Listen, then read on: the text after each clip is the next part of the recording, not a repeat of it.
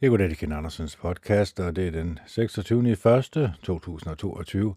Klokken er 20.30, og det er onsdag.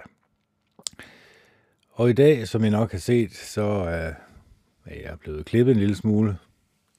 Eller det er så trimmet. Det er noget, jeg selv har gjort. Fordi nu synes jeg, at det er ved at være langt nok.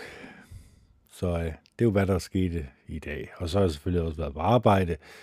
Og jeg må nok ærligt om, jeg er sådan lidt træt i betrækket, så det bliver nok sådan lidt en...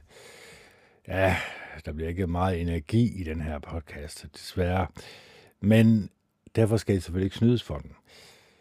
Jeg synes jo, at øh, jeg skal selvfølgelig ikke snydes for at lave en brainstorming over øh, Bibelen, over det her lidt underlige øh, skriftsted, som jeg er kan man sige, kommet i besiddelse af, eller fået at vide fra andet sted side af, at øh, det skal jeg læse højt og analysere.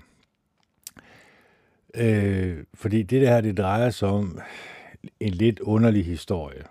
Altså, og man skal selvfølgelig også sige, at Bibelen er desværre fyldt med ret voldelige og voldsomme historier. Øh, og man kan sige, at det her jo ikke, nu når jeg anbefaler, at man holder sig fra skraldespanden, man holder sig fra voldelige computerspil, voldelige film, film som portrætterer menneskers dårlige egenskaber, som noget man kan lade sig underholde med, samt de sociale medier, Facebook, Twitter og Instagram, som er lavet til, at man tager afstand til hinanden. Og så selvfølgelig også det mainstream media, der konstant fortæller dig løgne om, hvad du skal frygte, og fortæller dig løsningen på din frygt. Det er ting fra skraldespanden, som jeg anbefaler, man holder sig fra. Jeg har i hvert fald fundet ud af, at det hjælper gevaldigt på mit humør, når jeg gør, når jeg holder mig fra det. Øhm, så kan man selvfølgelig sige, at det så ikke lidt dobbeltmoralsk, at jeg så øh, læser højt fra Bibelen, som er så fyldt med mor, vold, død og ødelæggelse. Det er fuldstændig rigtigt. Det, det, det kan jo ikke, øh, hvad kan man sige, det kan jeg jo ikke løbe forbi, at ja, det må man sige, det er den. Øh, Bibelen er fyldt med øh, meget voldsomme historier, men det er jo også øh, virkelig historie, det her. Det er ikke øh, fiktion. Det vil sige, at de her mennesker har levet i virkeligheden. De har oplevet de her ting, og det gør jo også, at man måske kommer ja, selvfølgelig til at tænke på øh, Øh, de her historier lidt dybere, men også, at der er altid nogle paralleller i de her historier. Øh, for eksempel den her, som er lidt voldsom, øh, den handler om øh, øh, det er så kongen, der sørger over øh, Absalom, Absalom, hans søn, som er død. Han døde øh, ridende på et muldyr, på et øh, æsel, og øh, han red igennem en skov, som var lidt øh, tæt, hvad kan man sige, mere tæt end normalt, hvor han, øh, hans hals eller hoved blev, hvad kan man sige, grebet af nogle grene, så han kom til at hænge øh, og sprælle der i luften. Og så var der så en, der kom hen og øh, slog ham ihjel. Øh, det var Joab, der, der slog ham ihjel. Øh, Øhm.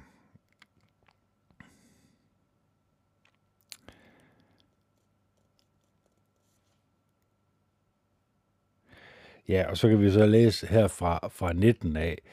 Øh, der står her, det er bare lige for lige at tage den, fordi altså, det er også rart nok lige at friske ens hukommelse op igen. Øh, men det er så alt det, der er sket forud. Så kommer det her i kapitel 19 af 2. Samuels bog. Man meddelte Job, eller man meddelte Job, ah, nej undskyld, det er Joab, ja. Man meddelte Joab, kongen græder og sørger over Absalom. Derfor blev sejren den dag til sorg for hele folket, fordi de hørte, at kongen sørgede over sin søn. Mændene vendte stille tilbage til byen den dag, som folk, der skammede sig over at være flygtet fra kampen. Kongen dækkede sit ansigt til og blev ved med at klage højlydt. Min søn, Absalom. Absalom, min søn, min søn. Så gik Joab ind i huset til kongen og sagde, I dag har du bragt skam over alle dine tjenere, som på denne dag har reddet dit liv og dine sønners og døtres og hustruers og medhustruers liv. Du elsker dem, der hader dig, og hader dem, der elsker dig, for du har i dag tydeligt vist, at dine befalingsmænd og tjenere intet betyder for dig, og jeg er sikker på, at hvis mm, bare Absalom var i live i dag, og alle vi andre var døde, ville det passe dig fint. Nu skal du rejse dig op og gå ud og opmuntre dine tjenere, for jeg sværger ved Jehova, at hvis du ikke går ud, vil der ikke være en eneste mand, der vil blive hos dig natten over. Det vil være endnu værre for dig, end al den ulykke, der har ramt mig, undskyld, der har ramt dig, siden du var ung. Kongen rejste så og satte sig i byporten, og alle mændene fik at vide, nu sidder kongen i porten. Derfor kom alle mændene hen foran kongen, men resten af israelitterne var flygtet hjem til sig selv. Folk i alle Israels stammer diskuterede med hinanden og sagde, Kongen reddede os fra vores fjender, og han befriede os fra filisterne, men nu er han flygtet ud af landet på grund af Absalom. Absalom, som vi salvede til konge over os, er død i kampen, så hvorfor gør I ikke noget for at hente kongen tilbage?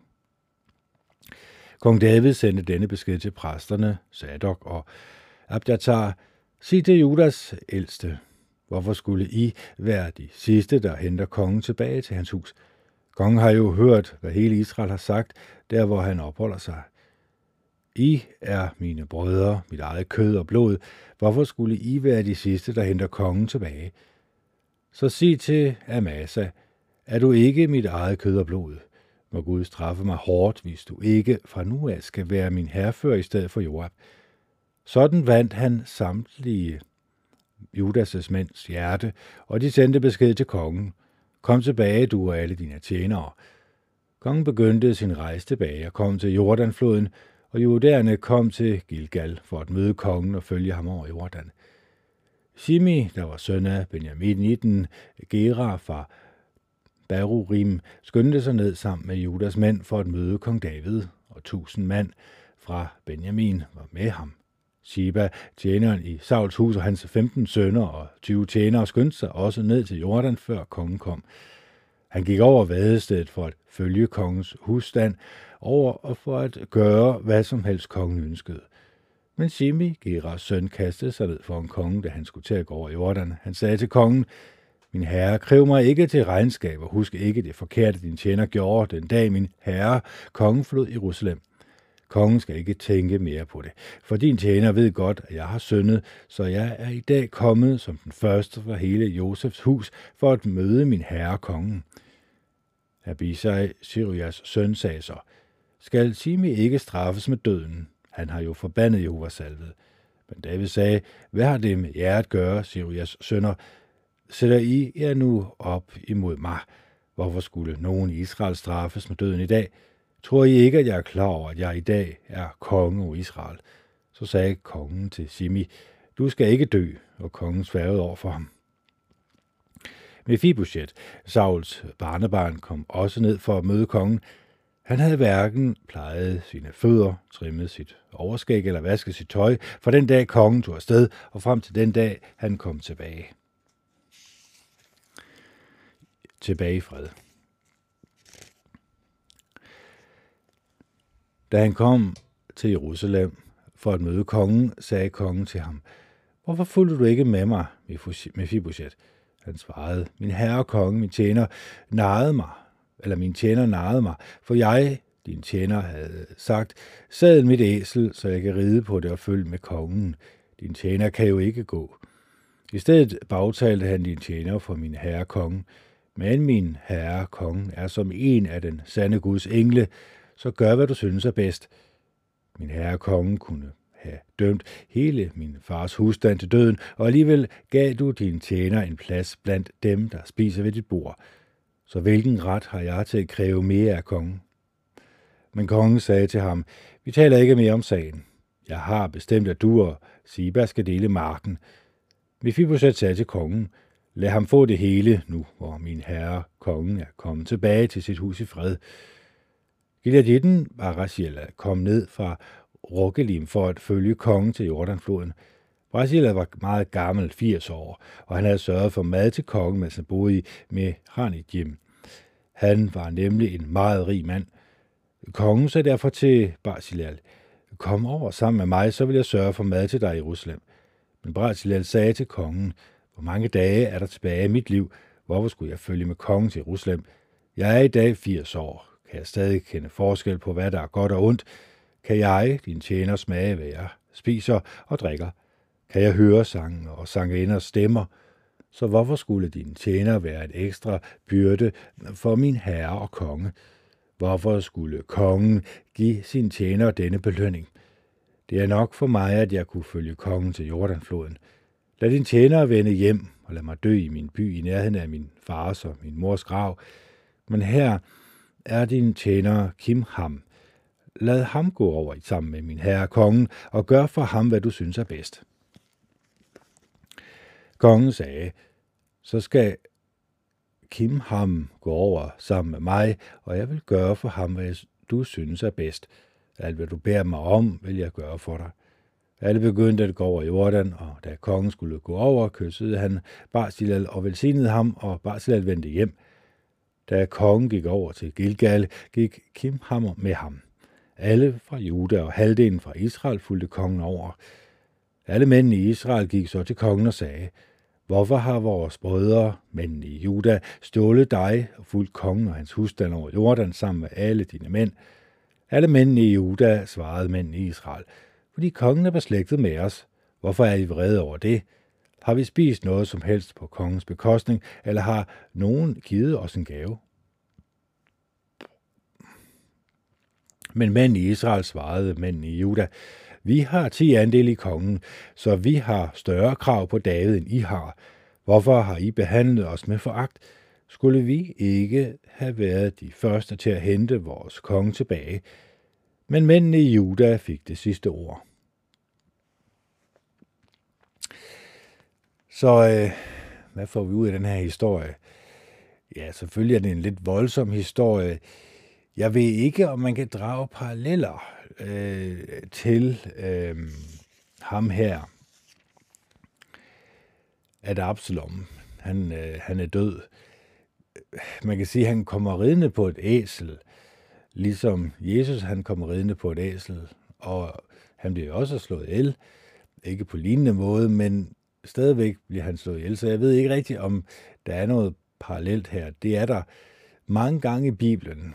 Der er der nogle historier, som går igen, nogle paralleller, som øh, der kan drages her. Lige præcis hvad, det skal jeg lige tænke lidt nærmere over. Men, men jeg kunne godt forestille mig, fordi det er jo lidt sjovt, at, at de rider på et æsel. Man kan sige, havde de ikke heste på det her tidspunkt, eller havde de kameler, eller havde de noget andet transportmiddel, der var en lille smule hurtigere og lidt mindre stedig i et øh, muldyr. Fordi øh, det vel ikke en konge værdig, var det egentlig det. Det er jo egentlig også det, man kan spekulere lidt på, hvorfor, øh, hvorfor valgte de her mennesker, som var øh, højt på strå, som var øh, ja, kongelige, det er det, der ligger i ordet, hvorfor valgte de at øh, ydmyge sig og øh, køre i en Kia. Nej, sjov kendt. Men forstå mig ret, de kunne lige så godt have kørt i en Rolls Royce, eller have noget andet dyrt øh, transportmiddel, eller noget prestigefyldt transportmiddel. De kunne jo i princippet også godt have blevet ført i øh, hestevogn. Øh, Øh, der var jo øh, de her stridsvogne. Så øh, lidt underligt, at man vælger at øh, transportere sig selv på et muldyr. Så der er måske noget, der ligger her, der ligger noget dybere, som jeg ikke lige øh, kan, kan tænke mig til, andet end selvfølgelig, jeg kunne jo prøve at læse øh, det sidste her, øh, Øh, i stedet for kapitel 19, så læse kapitel 18 i stedet for, og se efter, det kunne være, at man fik lidt mere ud af det. Der står her, David foretog så en optælling af de mænd, der var med ham, og han satte 1000 fører, 100 fører over dem. Og David sendte en tredjedel af folkene afsted under ledelse af Joab, en tredjedel under ledelse af Joabs bror Abbas, eh, Shirujas søn, og en tredjedel under ledelse af Gatitten, Itai. Kongen sagde til mændene, jeg vil også drage ud sammen med jer. Men de sagde, du må ikke drage ud, for hvis vi bliver slået på flugt, er der ikke nogen, der tager sig af det. Og hvis halvdelen af os dør, er der ikke nogen, der tager sig af det, for du er lige så meget værd som 10.000 af os. Derfor er det bedst, hvis du sender os forstærkning fra byen. Kongen sagde til dem, jeg gør det, I synes er bedst. Så kongen blev stående ved siden af byporten, og alle mændene drog ud i grupper på 100 og på 1000. Kongen befalede Jorup og Abishai og øh, Itai, gå for min skyld skånsomt frem mod den unge mand Absalom. Alle mændene hørte kongen give alle lederne denne befaling angående Absalom. Mændene drog ud på slagmarken for at møde Israel, og kampen blev udkæmpet i Efraimskoven. Der blev israelitterne besejret af Davids tjenere, og mange af dem blev dræbt. Den dag 20.000 mand. Kampen bredte sig over hele egnen. Desuden kæmpede skoven den dag flere liv end sværet. Undskyld, desuden krævede skoven den dag flere liv end sværet. Til sidst stødte Absalom på Davids tjener. Absalom red på et muldyr, og muldyret kom ind under de tykke grene på et stort træ, og hans hoved sad fast i det store træ. Der blev han hængende i luften, mens muldyret løb videre uden ham. Det var der en, der så, at han sagde, og det var der en, der så, og han sagde, ja, der var en, der så det, og han sagde til Joab, jeg så Absalom hænge i et stort træ. Joab sagde til manden, der fortalte ham det, hvis du så ham, hvorfor slog du ham ikke ihjel med det samme? Så sagde jeg med glæde, så havde jeg med glæde givet dig ti sølvstykker og et bælte. Men manden sagde til Joab, om jeg så fik tusind sølvstykker, ville jeg ikke løfte min hånd mod kongens søn, for vi hørte kongen befale dig, og Abisai og Itai, sørg for, at der ikke sker noget med den unge mand Absalom. Hvis jeg havde trodset den befaling og taget hans liv, ville det have været umuligt at skjule det for kongen, og du ville ikke have beskyttet mig. Til det sagde Joab, jeg vil ikke spille mere tid på dig. Så tog han tre pile og gjorde dem i brystet på Absalom, mens han endnu var i live og hang i det store træ. Derefter kom ti af Joabs våbendrager og huggede Absalom ihjel. Joab blæste i hornet, og mændene holdt op med at forfølge Israel og kom tilbage. Han befalede dem at stanse kampen. De kastede Absalom i en stor gruppe i skoven og dyngede en stor bunke sten over ham. Alle israelitterne flygtede hjem til sig selv. Mens Absalom var i live, havde han rejst sig en stenstøtte i Kongedalen, for han sagde, jeg har ikke nogen søn, som kan bevare mindet om mit navn. Han opkaldte stenstøtten efter sig selv, og den dag i dag bliver den kaldt Absaloms mindemærke. Sadoks søn Akimas øh, sagde, Giv mig lov til at løbe afsted og fortælle kongen nyheden, for Jehova har sørget for retfærdighed ved at redde ham fra hans fjender.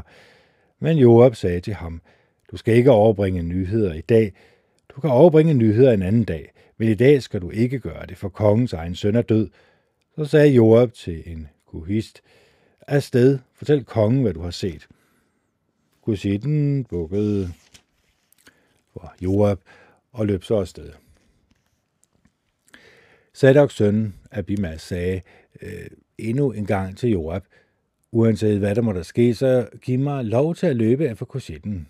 Men Job sagde, min søn, hvorfor skulle du løbe, når der ikke er nogen nyhed, du kan fortælle? Han sagde alligevel, uanset hvad der sker, så giv mig lov til at løbe.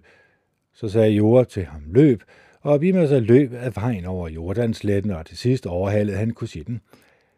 Mens David sad mellem den indre og den ydre byport, gik vagtposten op på taget over porten ved muren, han så op og fik øje på en mand, der kom løbende alene. Vagtposten råbte ned til kongen og meddelte det. Kongen sagde, hvis han er alene, kommer han med nyheder. Mens manden øh, nærmede sig, så vagtposten en anden mand kom løbende. Vagtposten råbte til portvagten, der kommer en mere løbende alene. Kongen sagde, han kommer også med nyheder. Vagtposten sagde, jeg kan se, at den første mand løber, ligesom Sadoks søn øh, Akimas. Han er en god mand, og han kommer med gode nyheder, sagde kongen. Akimas råbte til kongen, alt står godt til, så bøjede han sig for kongen med ansigtet mod jorden og sagde, må Jehova din Gud blive lovprist. Han har lavet min herre kongen slå de mænd, der gør oprør mod ham. Kongen spurgte, har den unge mand Absalom det godt? Akimas svarede, da Joab sendte kongens tjener og mig afsted, var der et voldsomt postyr, men jeg ved ikke, hvad det gik ud på. Så sagde kongen, træd til side og bliv stående. Han trådte så til side og blev stående. Så kom Gudsiden, og han sagde, måtte min herre og kongen lytte til de nyheder, jeg kommer med. I dag har Jehova sørget for retfærdighed og reddet dig fra alle dem, der gjorde oprør mod dig. Men kongen sagde til Kusitten, har den unge mand Absalom det godt? Kusitten svarede, givet må gå alle mine herrer og kongens fjender, og alle dem, der gør oprør mod dig, for at skade dig, som det er gået den unge mand. Kongen blev dybt rystet, og han gik op i rummet over porten og græd. Mens han gik, sagde han, min søn Absalom, min søn, min søn Absalom, hvis bare jeg var død i stedet for dig. Absalom, min søn, min søn. Så det skal man jo være klar over, at øh, Absalom her faktisk, selvom han var søn, havde gjort oprør og ønskede faktisk at, så vidt jeg husker, slå hans far ihjel. Øh, så det kan jeg ikke lige se, at der er nogle paralleller med. Øh, med Kristus her, det er der selvfølgelig ikke. Men igen, der ligger altid en dybere mening, som det måske kræver lidt ekstra tænketid, inden man lige øh, kommer til konklusionen. Så det kan godt være, at jeg lige skal holde en lille 5 minutters pause, og så kommer jeg lige tilbage igen. Ja, så er jeg tilbage igen.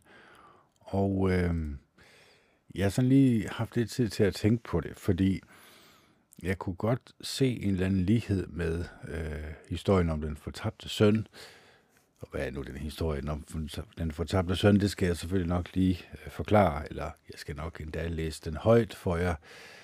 Øh, fordi man kan sige, at øh, ham her Absalom, han går jo også ud og tager noget, som man kan sige, han får arven sådan set, eller han prøver at tage hans arv forud. Øh, han tager egentlig jo ind i hans øh, fars øh, kongedømme, eller prøver på det i hvert fald, men det fejler han selvfølgelig ved.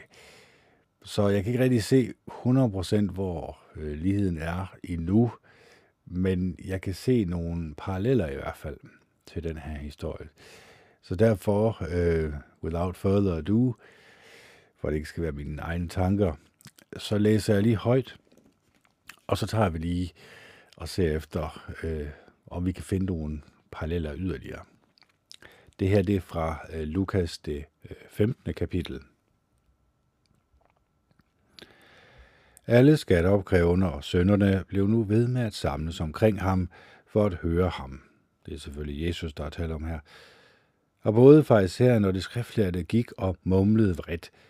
Denne mand tager venligt imod søndere og spiser sammen med dem. Så fortalte han dem denne lignelse. Hvis en af jer har 100 får og mister et af dem, vil han så ikke efterlade 99 i ørkenen og gå ud og lede efter det, for han har mistet e, lede efter det, får han har mistet, indtil han finder det. Når han har fundet det, lægger han det på sine skuldre og glæder sig. Og når han kommer hjem, kalder han sine venner og naboer sammen og siger til dem, glæd jer sammen med mig, for jeg har fundet mit får, der er blevet væk. Jeg siger jer, at på samme måde vil der være mere glæde i himlen over en sønder, der angrer, end over 99 retfærdige, der ikke har brug for at angre.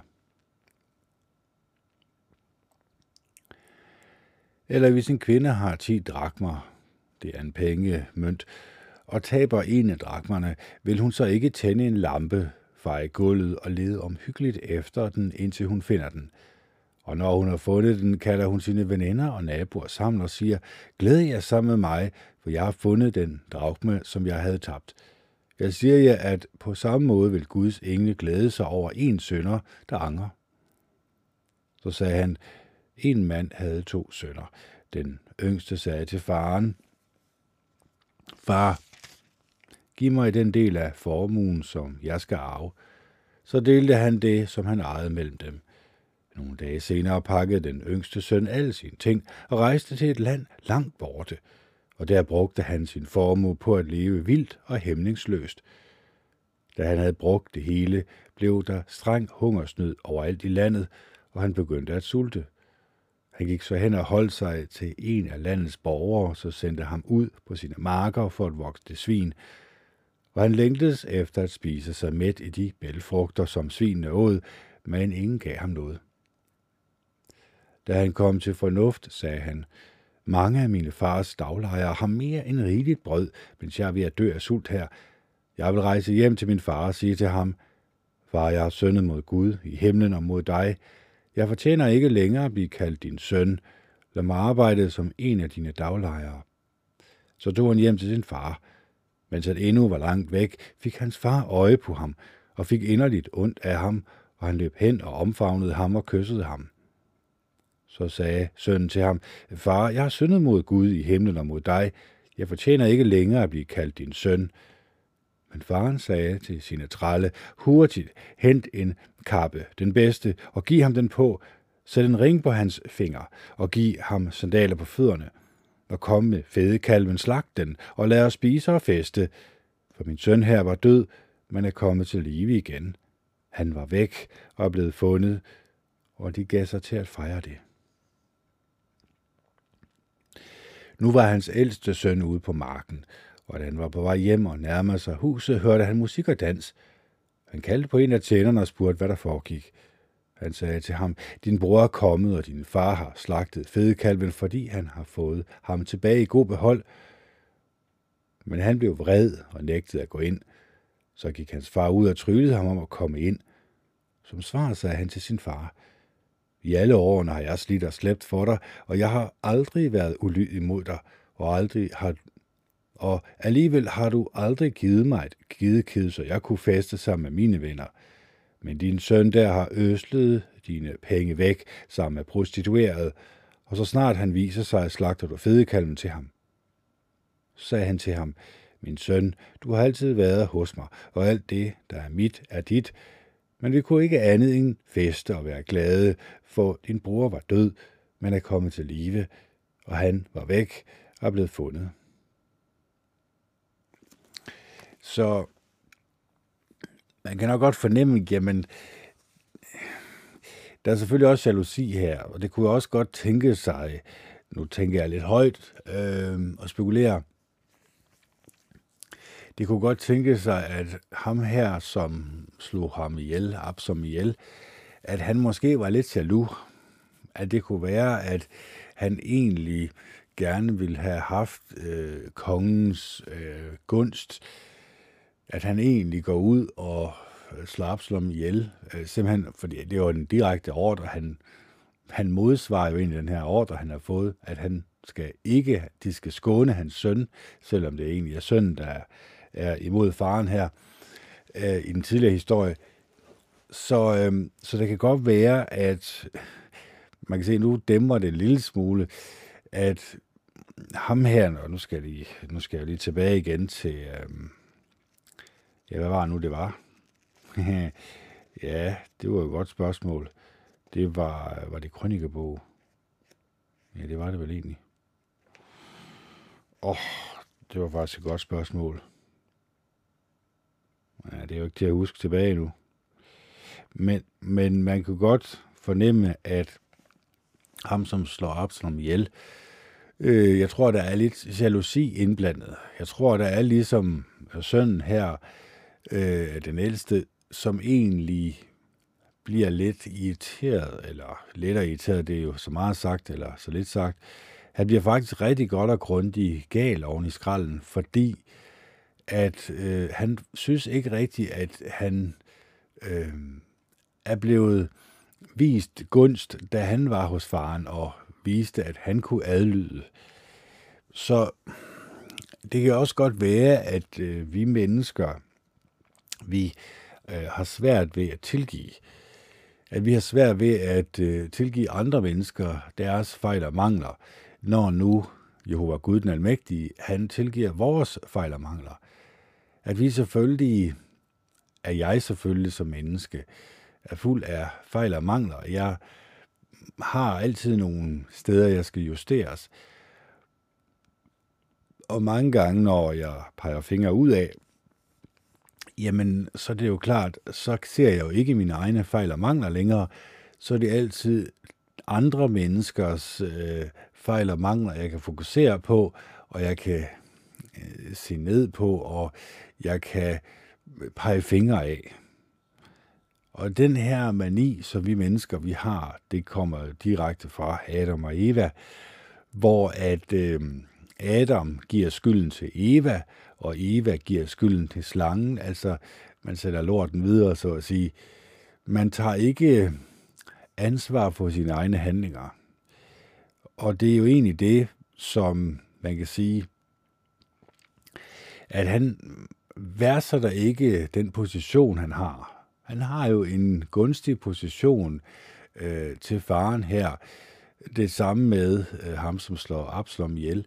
Han har jo en gunstig øh, Øh, position, hvad hedder det, over for kongen, men det ser han ikke rigtigt, fordi han ser jo egentlig bare, at kongen han favoriserer hans egen søn, selvom Sønneke han prøver at slå faren ihjel og prøver at øh, tildrage sig kongemagten. Så øh, øh, Bibelen har et, øh, dybere, et bu- dybere budskab til os mennesker. Det handler jo meget om jalousi, mor, vold, død og ødelæggelse, det er rigtigt. Men den fortæller os også en lille smule om, hvad der fører derhen. Hvordan kan vi undgå det her? Fordi det er jo det, vi skal som mennesker. Vi skal jo alle sammen være lykkelige, glade mennesker, fuld af næstekærlighed og venlighed og ydmyghed og mildhed. Alle de her positive egenskaber, vi skal alle sammen være ligesom den barmhjertige samaritaner i vores tankegang og i vores handlinger. Hvordan kommer vi så derhen? Og hvordan især undgår vi en tankegang og et tankemønster, som fører i en total anderledes, meget forkert retning. Fordi de her mennesker øh, tilbeder jo Jehova Gud, de kender hans love, de kender hans regler, men de kender også øh, den måde, han tænker på, og den måde, han gerne vil have, mennesker, vi skal opføre os over for hinanden på. Så det er jo ikke noget, der kommer som en overraskelse, det her. Det er jo egentlig bare, at de advarselssignaler, der kommer hos os mennesker, dem skal vi ikke vælge at ignorere. Dem skal vi vælge at se meget alvorligt på, og så skal vi tage det så alvorligt, de her advarselssignaler, så vi faktisk ændrer kurs. Så vi faktisk siger nej til os selv. Fordi det var den her nej til os selv, at vi egentlig opdager, at vi er på fejlkurs. Når vi er på fejlkurs, jamen det er jo klart, det er jo ligesom en, en sømand, som styrer et skib, og han ved udmærket godt, at det er den her rute, han skal følge, han skal holde den her kurs. Men så kommer han til at tænke på, ja, men det er faktisk noget med, at hvis jeg nu, øh, hvis jeg nu tager den her anden rute, hvis jeg lige styrer et lille smule, så kan jeg undgå øh, nogle genvordigheder. Øh, så kan jeg undgå nogle problemer. Men det er rigtigt nok, det er den, det er den rute, som alle andre øh, sømænd, de øh, tager, alle mine venner tager, alle, øh, og de har aldrig nogensinde haft problemer med den her rute overhovedet. Men der er noget mere spændende, eller det er en mere spændende rute, eller det er en anderledes rute, eller... Og det er jo det der med, at vi som mennesker, vi bliver nok for tilvandte. Øh, vi går i den samme trummerum, den samme rutine, og så ser vi selvfølgelig spænding, det er klart. Altså, vi vil jo alle sammen gerne eje en Lamborghini og have øh, 20 forskellige kvinder, øh, og komme til nogle fester, der koster flere millioner dollars, ikke også, hver, hver aften. Øh, bo på de dyreste hoteller og alt det her. Eller det er nok også en eller anden form for fantasi. Og den her fantasi, jamen, den kan jo også blive så alt konsumerende i vores hoveder, at vi faktisk begynder at selvom vi nu har et, vi har et fast arbejde, vi tjener gode penge, vi har det egentlig godt og rart, men, men drømmen derude, ikke også? Drømmen om noget anderledes. Drømmen om, at jamen, vi ved godt, den her rute her, vi er på vej ud af, den har rigtig mange andre mennesker også taget, og rigtig, rigtig mange mennesker har haft succes med den her rute. Det er faktisk, når man så tænker sig om, faktisk øh, en 100% succesrate, den her øh, vej, øh, den, den går. Det kan være et hvilket som helst arbejde, man har. Det kan være, at jamen, det er jo træls at stå op hver morgen og skulle på arbejde og yde en øh, arbejdsindsats. Det er selvfølgelig klart. Så er det jo meget nemmere, hvis man kan finde noget, et arbejde, som egentlig ikke er et arbejde, men så kan man kalde det et arbejde, selvom det egentlig bare er en øh, fritidshobby. Det er i hvert fald ikke, det er ikke sådan, at man, øh, man bliver presset på det her arbejde. Og så er det altså ikke et arbejde, fordi et arbejde, det er jo altid, eller næsten altid, hvor at et andet menneske, eller at du er blevet ud, du bliver udstyret, eller du bliver udsat for et vis form for arbejdspres, øh, Øh, for ligesom at yde en indsats. For ikke bare at sidde og dogne den af, for, for bare ikke bare at sidde og øh, lave et eller andet, som egentlig er fuldstændig ligegyldigt, om du producerer 10 eller 20 eller 200 om dagen, jamen så er det ikke et reelt stykke arbejde. Et arbejde, det er, øh, når der er, vil jeg sige, en arbejdsgiver, når du har en, du, har, du skal stå til ansvar overfor. Og det er den der med, hvis du mister den her fornemmelse for ansvarsfølelse, ja, så kan det jo gå galt. Fordi så kan du jo egentlig leve dit liv sådan, ja, lidt fuldst, altså ligegyldigt, kan man næsten sige. Så har du ikke rigtig noget at stå op til. Så bliver det sådan lidt en øh, fantasiverden, du egentlig stiller op, op i dit eget hoved. Og det er jo det, som øh, den person, som slog Absalom ihjel, han havde. Han havde en forestilling op i sit hoved om, at han skulle favoriseres. Øh, han ville gerne have en øh, højere stilling, end han egentlig havde, selvom han egentlig havde en meget høj stilling. Selvom han egentlig var meget værdsat, jamen så var den værdsættelse egentlig ikke nok for ham. Og på samme måde med øh, den fortabte søn, altså den ældste søn, som er blevet hjemme hos faren, han har hele tiden han er hele tiden gået og spekuleret på en præmie. Altså han er hele tiden gået og spekuleret og tænket på, at jeg skal have en præmie for det her. Nu er jeg jo den loyale søn, men han har ikke rigtig tænkt på, at han egentlig bare kunne spørge sin far om, han ikke kunne få lov til at øh, øh få et fedekæde og slagte fordi han gerne vil holde fest sammen med sine venner. Han har op i sit hoved tænkt, at det vil min far nok ikke tillade og så har han ikke spurgt ham. Fordi det er jo det, som faren han siger, jamen alt dit er mit jo. Altså, du kan tage, hvad du skal, hvad du skal bruge, ikke også? Fordi du har jo altid været hos mig. Du har altid vist dig lojal, jo. Men han har ikke mm, haft en værdsættelse af øh, farens øh, visning af loyalitet over for den her søn, som havde blevet i, øh, hvad kan man sige, i det her gode forhold med faren. Han har ikke værdsat det gode forhold, han havde med faren. Og på samme måde med øh, ham, der slog Absalom ihjel, han havde ikke værdsat det gode forhold, han havde til kongen.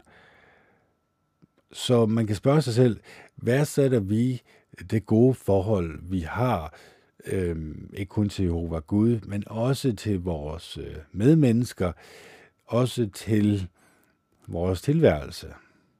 Altså, værdsætter vi Øh, Øh, de gode ting, vi har? Det er jo et godt spørgsmål, fordi mm, altså, hvis jeg skal ramse op, jamen, øh, Kent, har du en kone? Har du nogle børn? Det, det er jo altid det, som samfundet de, øh, vil spejle sig i, jo.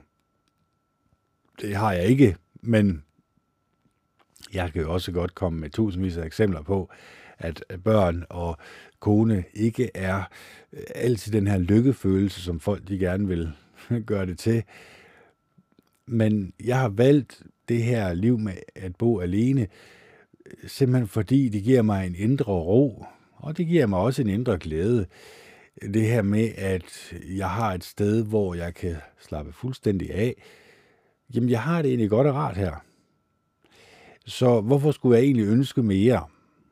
Ja, det er jo fordi, at hvis man begynder at kede sig, hvis man begynder at kede sig, jamen så, så begynder man at se udefra, altså, eller så begynder man at se udad til, så begynder man at se andre, andre steder øh, for lykke og glæde. Jamen selvom egentlig, at man har et godt forhold til Jehova Gud den Almægtige, så tænker man, ah, jeg kunne egentlig godt bruge lidt mere. Jeg kunne egentlig godt øh, tænke mig, at mit liv var helt anderledes, fuldt af spænding. Det kunne egentlig godt være, at den øh, ældste søn var en lille, lille smule misundelig på den øh, yngste søn her, fordi han har jo øh, tydeligvis fulgt med i den yngste søn og hvad han har lavet. Fordi han siger jo selv her, at nu har han østlet det bort på prostitueret, så han er jo tydeligvis vidst, at øh, hvor han var, ham den yngste søn, og han har også vidst, hvad han har brugt farens penge til.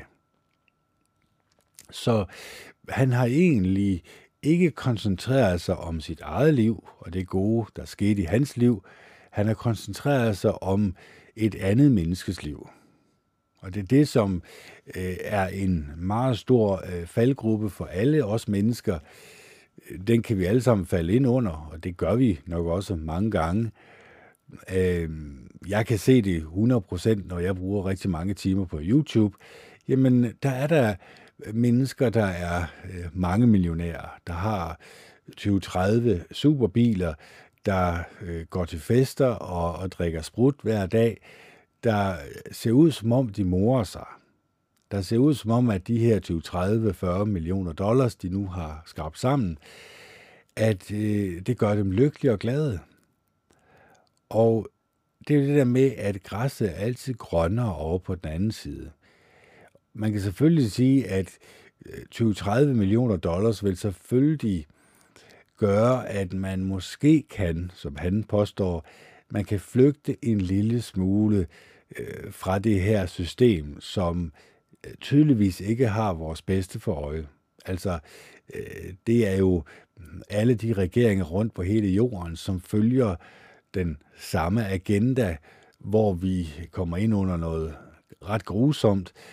Jamen, det er klart, at hvis du har, som han har, 20-30 forskellige pas, ej, måske 7-8 forskellige pas, og han har 7-8 forskellige statsborgerskaber, jamen så kan han jo øh, bare hyre et privat fly, og så kan han rejse rundt, og så kan han i princippet hyre en person til at køre hans superbiler et bestemt sted hen, og så kan han tage hans superbiler ud og køre.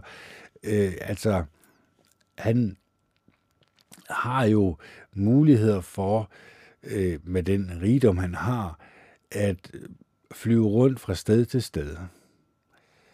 Og det er selvfølgelig klart, det, det giver jo en fordel frem for os andre øh, lønslaver, at øh, jamen, vi har jo, som jeg har, ikke også et godt hus, ikke også med varme på. Øh, den er jo nærmest betalt ud. Øh, og jeg har en bil, der nærmest også er betalt ud. Jamen, og jeg har to fryser, der er fyldt op med mad, og jeg har øh, en god familie, jamen, hvad mere kan jeg egentlig ønske mig? Og det er det der med, at græsset er altid grønnere over på den anden side. Det, det kan vi jo alle sammen godt genkende til, at livet skal give os meget mere, end det gør i øjeblikket. Og det er selvfølgelig rigtigt nok, at, at vi mennesker har en mani med, jamen, øh, hvis vi ser en person, som er rig og som har en af de her superbiler, og en af de her lækre øh, kvinder, som stiger ud af bilen, jamen så tænker vi jo automatisk, at den her mm, person er lykkelig og glad, mere lykkelig og mere glad, end vi er. Og så bliver vi misundelige. Og det er jo egentlig det, øh, som man kan sige, at vi måske skal passe lidt på misundelse. Øh, fordi det er ikke så god en ting, som vi måske går og, og, og tror. Det er selvfølgelig rigtigt nok, at det kan give en drivkraft. Det kunne selvfølgelig godt være, at jeg skulle lige skrive det her. Øh, lad os lige se her. lige gør sådan her. Skriv misundelse.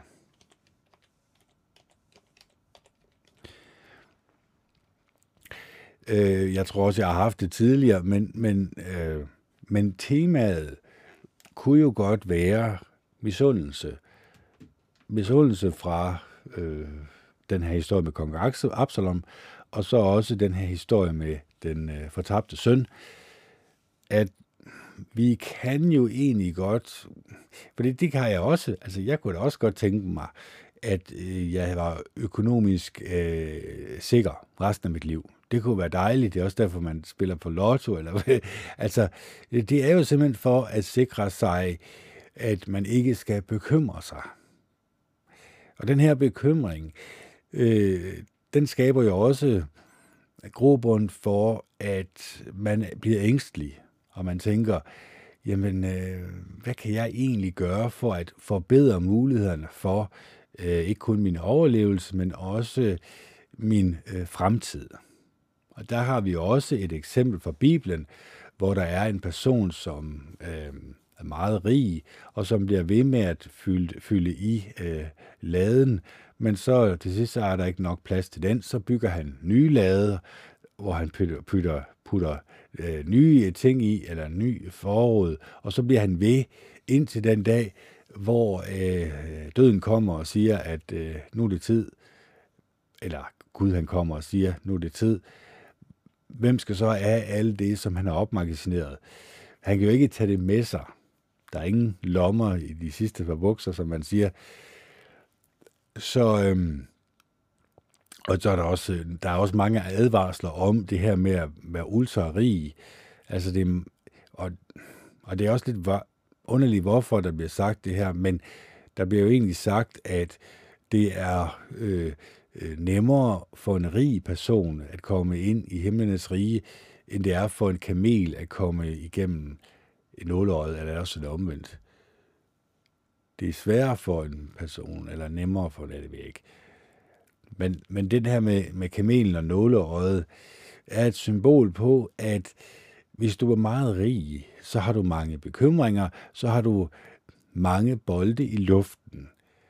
Og så kan det godt være, at øh, du egentlig siger til din personlighed, at den er lidt ligegyldig.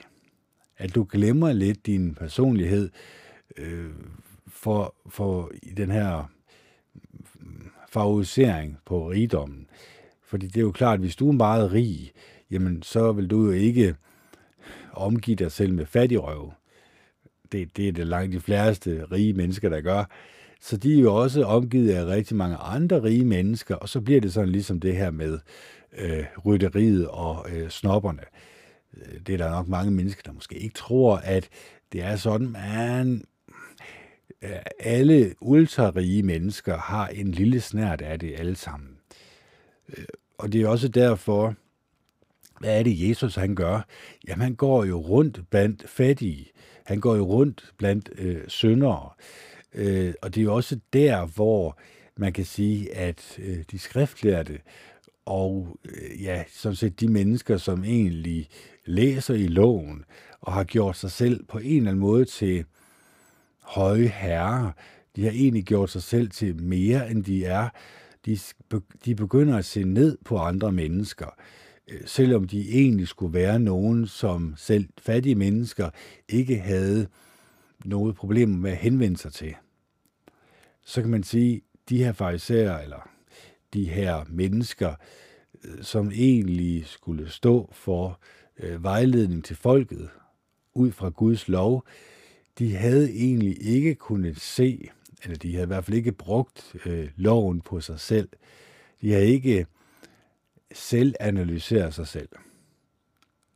Så den her øh, selvanalyse, ja, altså, det er jo også, synes jeg jo, en af de, øh, de steder, vi måske skal arbejde, fordi at, øh, og så er det sådan at finde dem her, det er nogle gange noget træls noget med dem her, øh, dem her sticky notes her, fordi det, jeg ved ikke lige, hvorfor den, den er. Øh, det var så dejligt, den forrige version.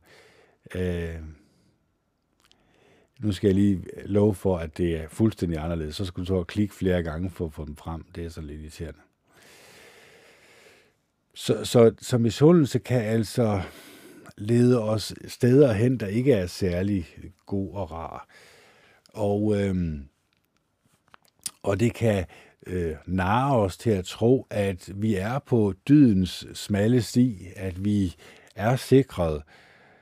Øh, det var det, som personen egentlig skulle tænke, at hans vej var egentlig var sikret, for han gjorde, hvad øh, han blev bedt om, men så skulle han jo ikke gå derudover og begynde at blive misundelig. Fordi misundelse er jo det, som i langt de fleste tilfælde op igennem verdenshistorien har skabt nogle meget dårlige situationer for de her mennesker. Og det er også derfor, det er et øh, gennemgående tema i Bibelen. Det er fordi, at Bibelen egentlig øh, fortæller os og skærer igennem og giver os nogle situationer. Når vi så begynder at tænke den nærmere igennem, så kan vi godt finde ud af, hvor vores egen misundelse kommer ind i billedet. Hvor vi øh, tænker, at vores liv ikke er øh, lige så meget værd at leve som et andet menneskes liv. Det kan være, at man er meget på Facebook eller Twitter eller Instagram, og især Instagram er jo lavet til at stille et glansbillede op for andre mennesker. Se, hvor godt jeg lever. Se, hvor retfærdig jeg er. Øh, se, hvor god jeg er. Og se den mad, jeg spiser. Øh, vi ser så ikke billeder af, når de er færdige med at spise, så skal af med maden igen, heldigvis. Men, men, men det er jo lige så, ja, jeg vil ikke sige åndssvagt, men det er jo lige så ligegyldigt, øh, øh, som det kan være. Altså ligegyldigt som alt muligt andet, som de egentlig kan poste. Se min hund, se mine tær, se min næse, se mine ører, se mig, se mig, se mig.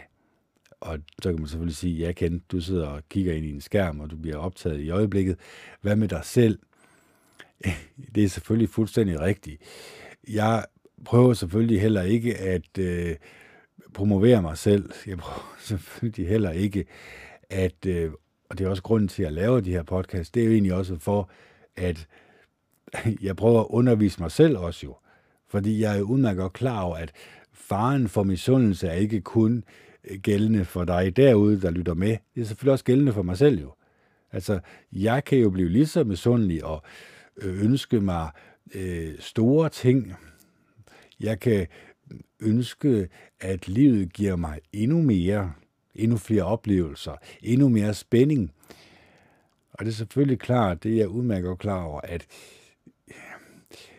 jo, selvfølgelig kunne det være rart, og, og, og man tænker i de baner, ikke også?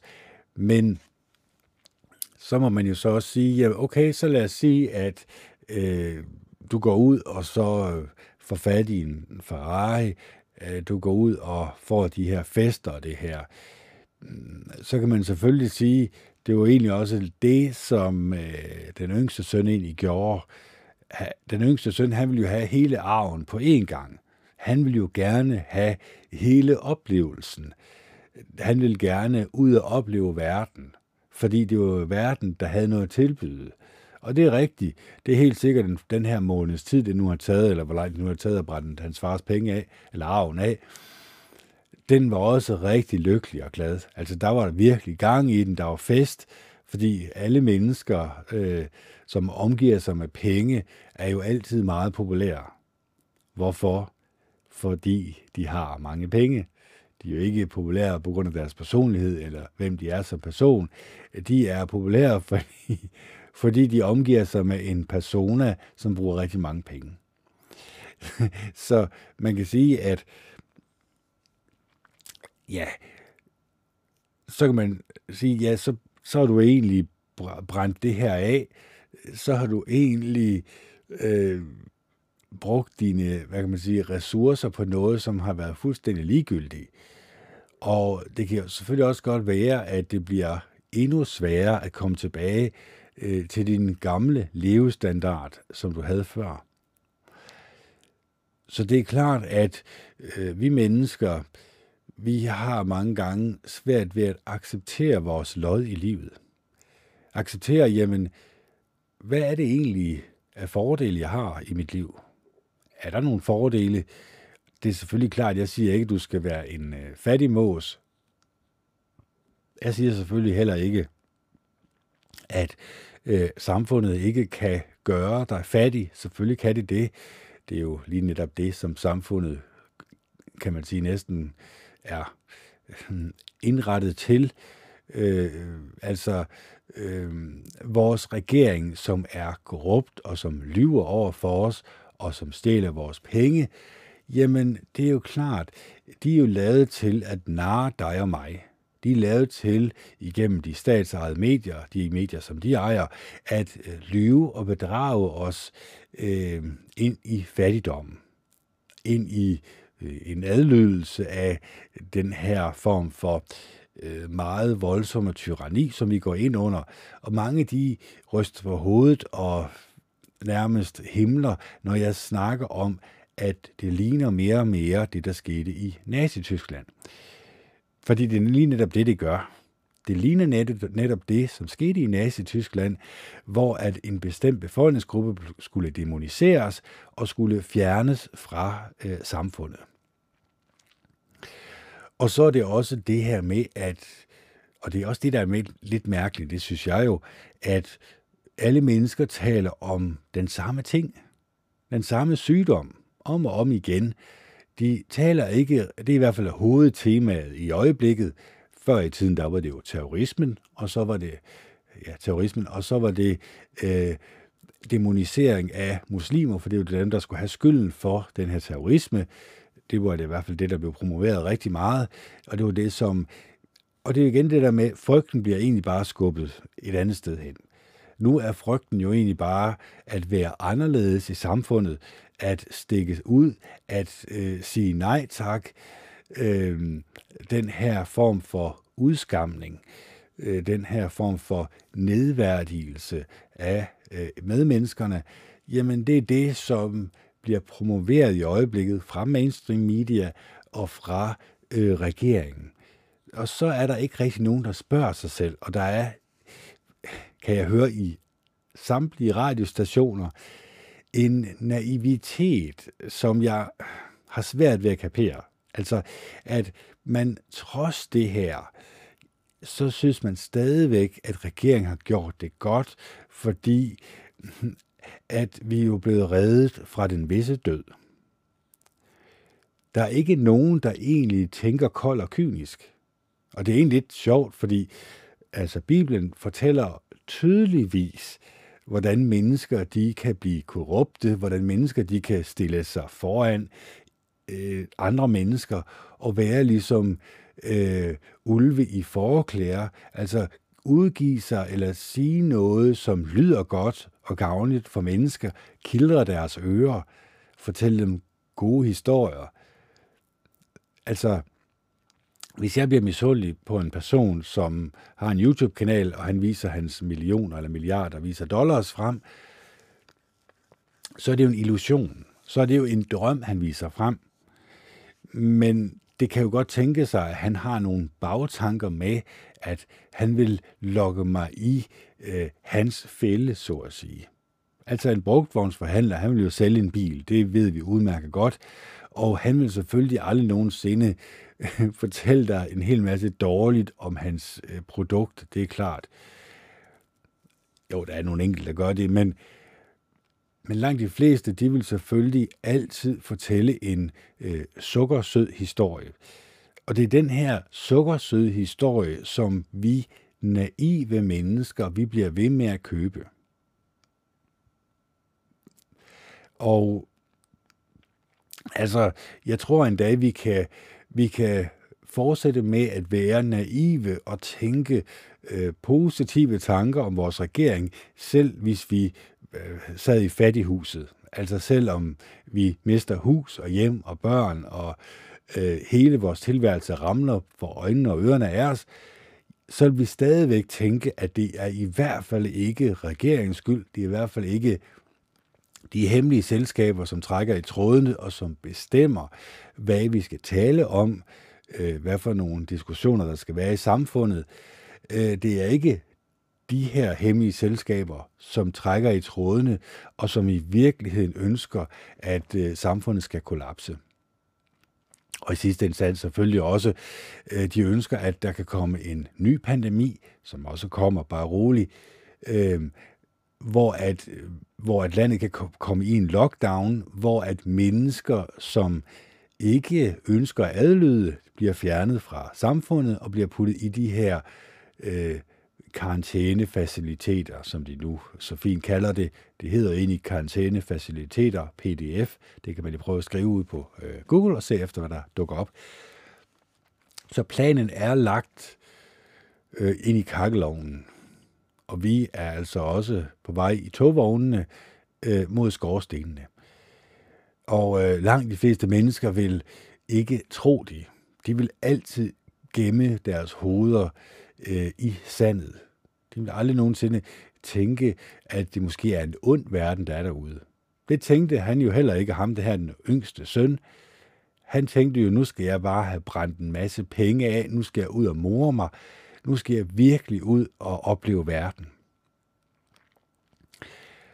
Og det er det der med, at vi, vi som mennesker, vi kan ikke tænke, at andre mennesker er onde.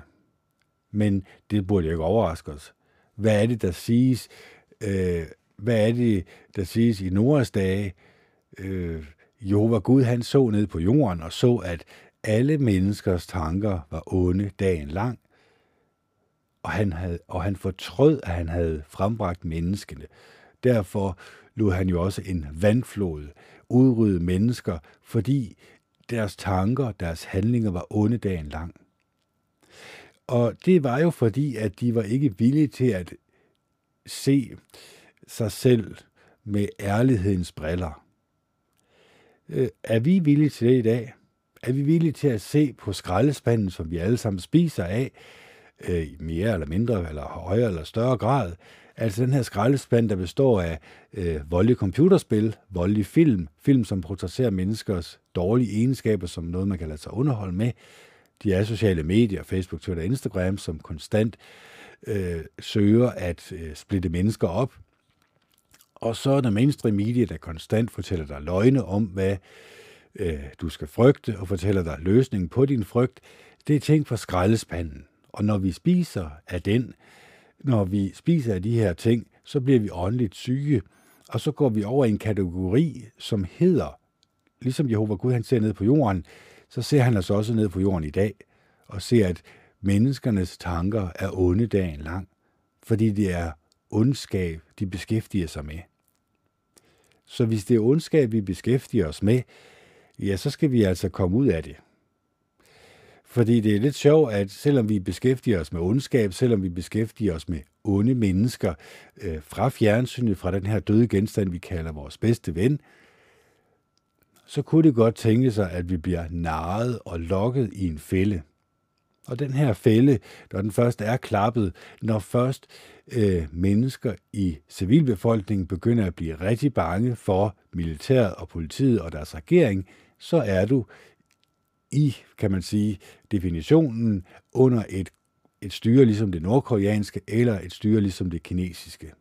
Og det kommer stille og roligt med det her pas, øh, hvor der kommer et pointsystem, og hvor vi bliver delt op i A- og B-hold, og øh, B-holdet bliver selvfølgelig ført op i togvognene hen mod skorstenene, og så kan vi lære det, kan vi.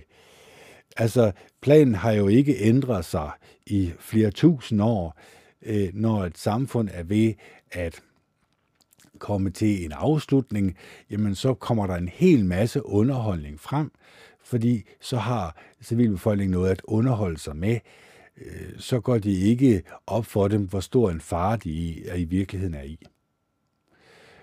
Så øh, det var det, som Sønneke her, den yngste søn, han ikke var klar over. Han var ikke klar over den fare, han var i. Han havde ikke tænkt tanken til ende.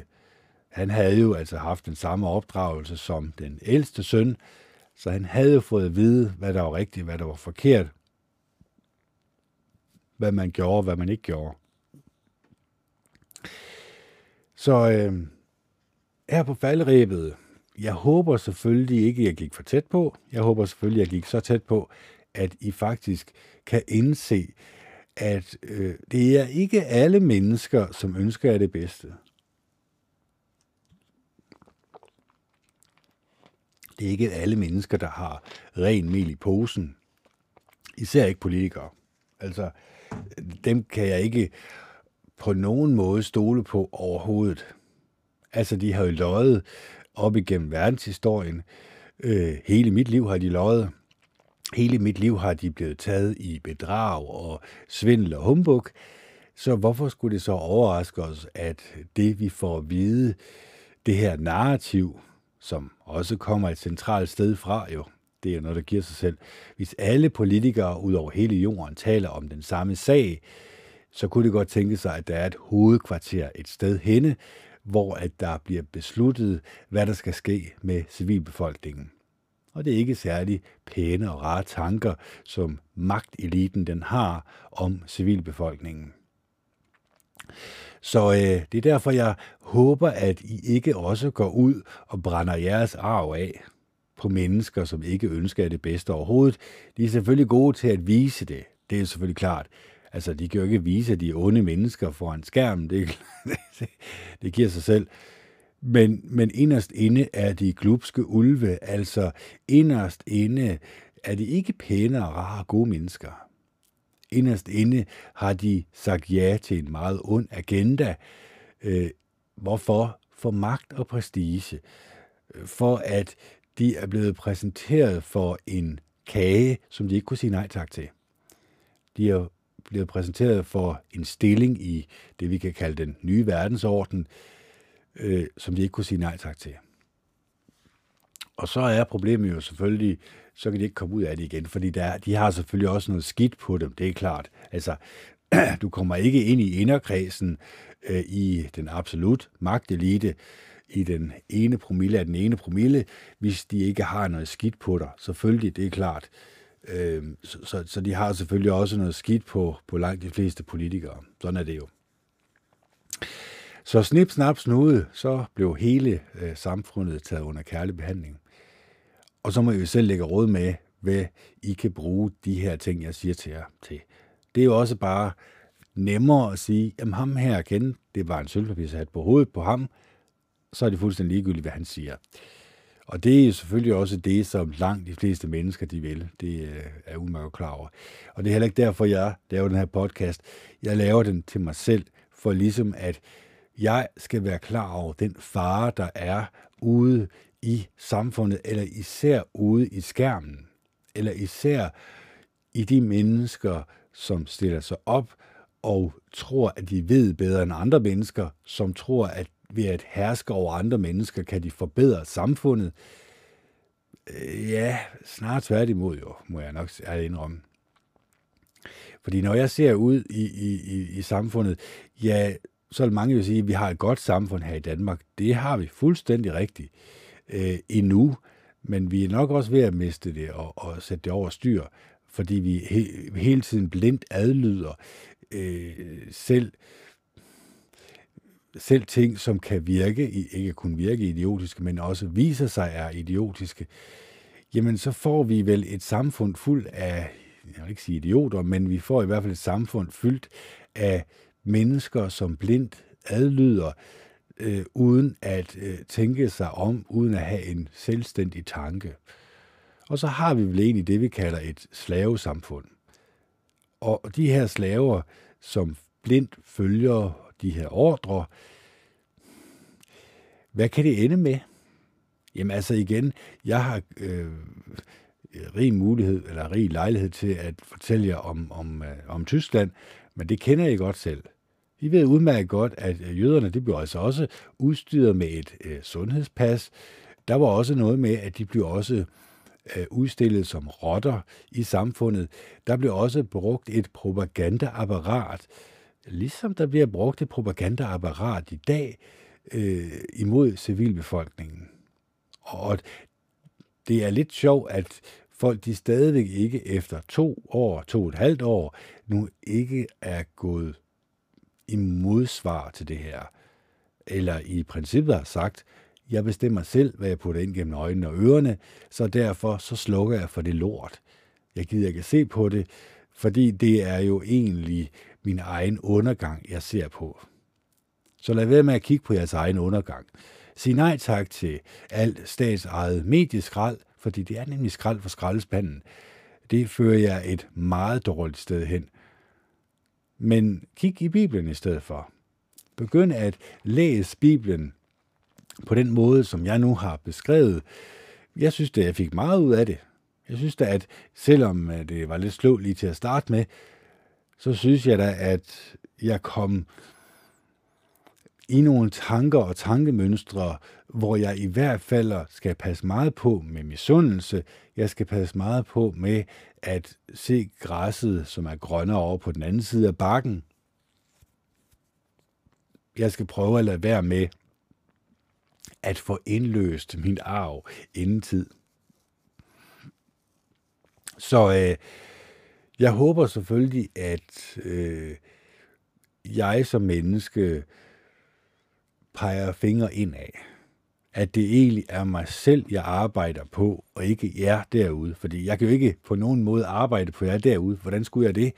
Jeg kan bare forklare min mening om tingene, og så kan jeg selvfølgelig prøve så vidt muligt at implementere de ting, jeg nu har talt om, på mig selv. Og det er, jo det er jo straks det sværeste. Det er faktisk den sværeste opgave overhovedet. Det er jo egentlig, at alle de her ting, jeg nu har talt om sidste time, at jeg også lige putter dem over på mig selv og spejler de her ting i mig selv og siger til mig selv, er du egentlig misundelse, eller er du, er du egentlig misundelse, er du egentlig misundelig på andre mennesker, eller er du tilfreds med det liv, du nu lever? Og er du tilfreds med det forhold, du har til Jehova, Jehova Gud den Almægtige? Fordi alle 7,8 milliarder mennesker, vi stammer jo alle sammen fra det samme sted. Vi stammer fra et æg og en sædcelle, øh, som stammer fra et æg og en sædcelle, som stammer fra et æg og en sædcelle, og så videre, og så videre. Øh, det vil sige, at vi stammer fra noget, som kunne placeres på toppen af knapnålshovedet. Det kunne så også placeres på toppen af knapnålshovedet, det er vores far og vores mor. Ja, det kunne så også placeres på toppen af knapnålshovedet, det er vores bedstefar og bedstemor, og så videre, og så videre. Så øh, det ser jeg jo som rimelig intelligent lavet, derfor må der selvfølgelig også være en intelligent skaber bag. Jeg mener, at hans navn er Jehova Gud, den mægtige. Altså, ham kan vi alle sammen henvende os til, og især når vi afslutter vores bøn med Jesu Kristi navn, så vi anerkender den opstandende Jesus Kristus og vores egen opstandelse også. Fordi lige så snart du beder til Jehova Gud i den almægtige i Jesu Kristi navn, så anerkender du også, at Jehova Gud han er oprejst Jesus Kristus fra de døde, og at Jesus Kristus faktisk er i himlen i øjeblikket, og at du også, når du dør, og når jeg dør, så får vi en, en opstandelse netop på grund af det kæmpe offer, som Jesus Kristus han har bragt os mennesker. Så øh, take it or leave it, som jeg siger, øh, nu er de i hvert fald øh, oplysningerne er derude. Og øh, den her tankegang og tankemønster, som jeg gerne vil implementere på mig selv, ønsker jeg selvfølgelig også, at andre mennesker har. Jeg ønsker selvfølgelig også, at hvis jeg, hvis jeg, det er også en rigtig dumt ord, hvis jeg, når jeg arbejder på min næste kærlighed, på min venlighed, på min ydmyghed, på min mildhed, på det at kunne beherske sig selv, på at kunne beherske mine tanker, øh, og på at beherske min tale, sådan at det er positive ting, det jeg taler om, øh, og jeg prøver så vidt muligt at gøre så godt et indtryk på andre mennesker som overhovedet muligt. Jeg prøver at være så godt et menneske, som jeg kan. Og selvfølgelig, når jeg spejler mig i Bibelen, jamen så får jeg også øje på de fejl, jeg skal arbejde på. Hvis jeg gør de her ting, så skulle det jo også gerne være sådan, at jeg på en lille smule øh, forbedrer samfundet en lille smule. Altså det vil sige, at andre mennesker, de ønsker at øh, tale med mig, at de ønsker at være sammen med mig, at de kan godt føle sig tiltrukket af mig. Fordi det tror jeg også, at du gerne vil. Du vil også gerne have, at andre mennesker føler sig tiltrykket af dig. Jamen, så må du jo også være åbenhjertig, så må du også være næstekærlig, så må du også være venlig og ydmyg og mild og alle de her ting. Og hvis du gerne vil det, så det tror jeg alle mennesker, de gerne vil, så tror jeg, at du skal virkelig begynde at analysere alt det her skrald fra skraldespanden. Begynde at sige nej tak til det. Begynde at være meget selektiv med, hvad du putter ind gennem øjnene og ørerne, fordi så jeg faktisk garanterer dig for, at dit liv kommer til at ændre sig meget radikalt, meget hurtigt, fordi, og så især når jeg siger med meditationen, altså tag en meditation en gang øh, hver dag, en halv time, fordi så lader du ikke udefra kommende støj, øh, kan man sige, implementere dig, eller gøre dig beskidt, eller, eller styre dig ud af kurs, sådan set. Så, så derfor vil jeg også selvfølgelig varmt anbefale, at man selvfølgelig prøver at opdykke et godt forhold til Jehova Gud den Almægtige, meditere over det at være et næstekærligt godt og et rart menneske, at man mediterer over sine egne inderste tanker og får dem i overensstemmelse med Jehova Gud den Almægtige, og så kan man egentlig, når man forbedrer sine tanker, så kan man også forbedre sine handlinger, og ens handlinger skulle gerne være øh, nogen, som Jehova Gud han kan godkende. Nogen, som Jehova Gud han ser ned på jorden og ser, at hans eller hendes tanker var gode dagen lang. Så det er jo det, jeg håber på, jeg kan opnå. Så øh, vi kom der i mål, regner jeg med i hvert fald. Så må vi se, hvad vi øh, kalder den her. Noget med misundelse i hvert fald. Så øh, jeg håber her på faldrebet, at I elsker hinanden og er gode og rare ved hinanden. Det er det i hvert fald Kenneth Andersen, der signer off. Det er den, nu skal jeg lige se, det er den 27. i 1. 2022. Klokken den er 01.06, og det er torsdag. Hej hej.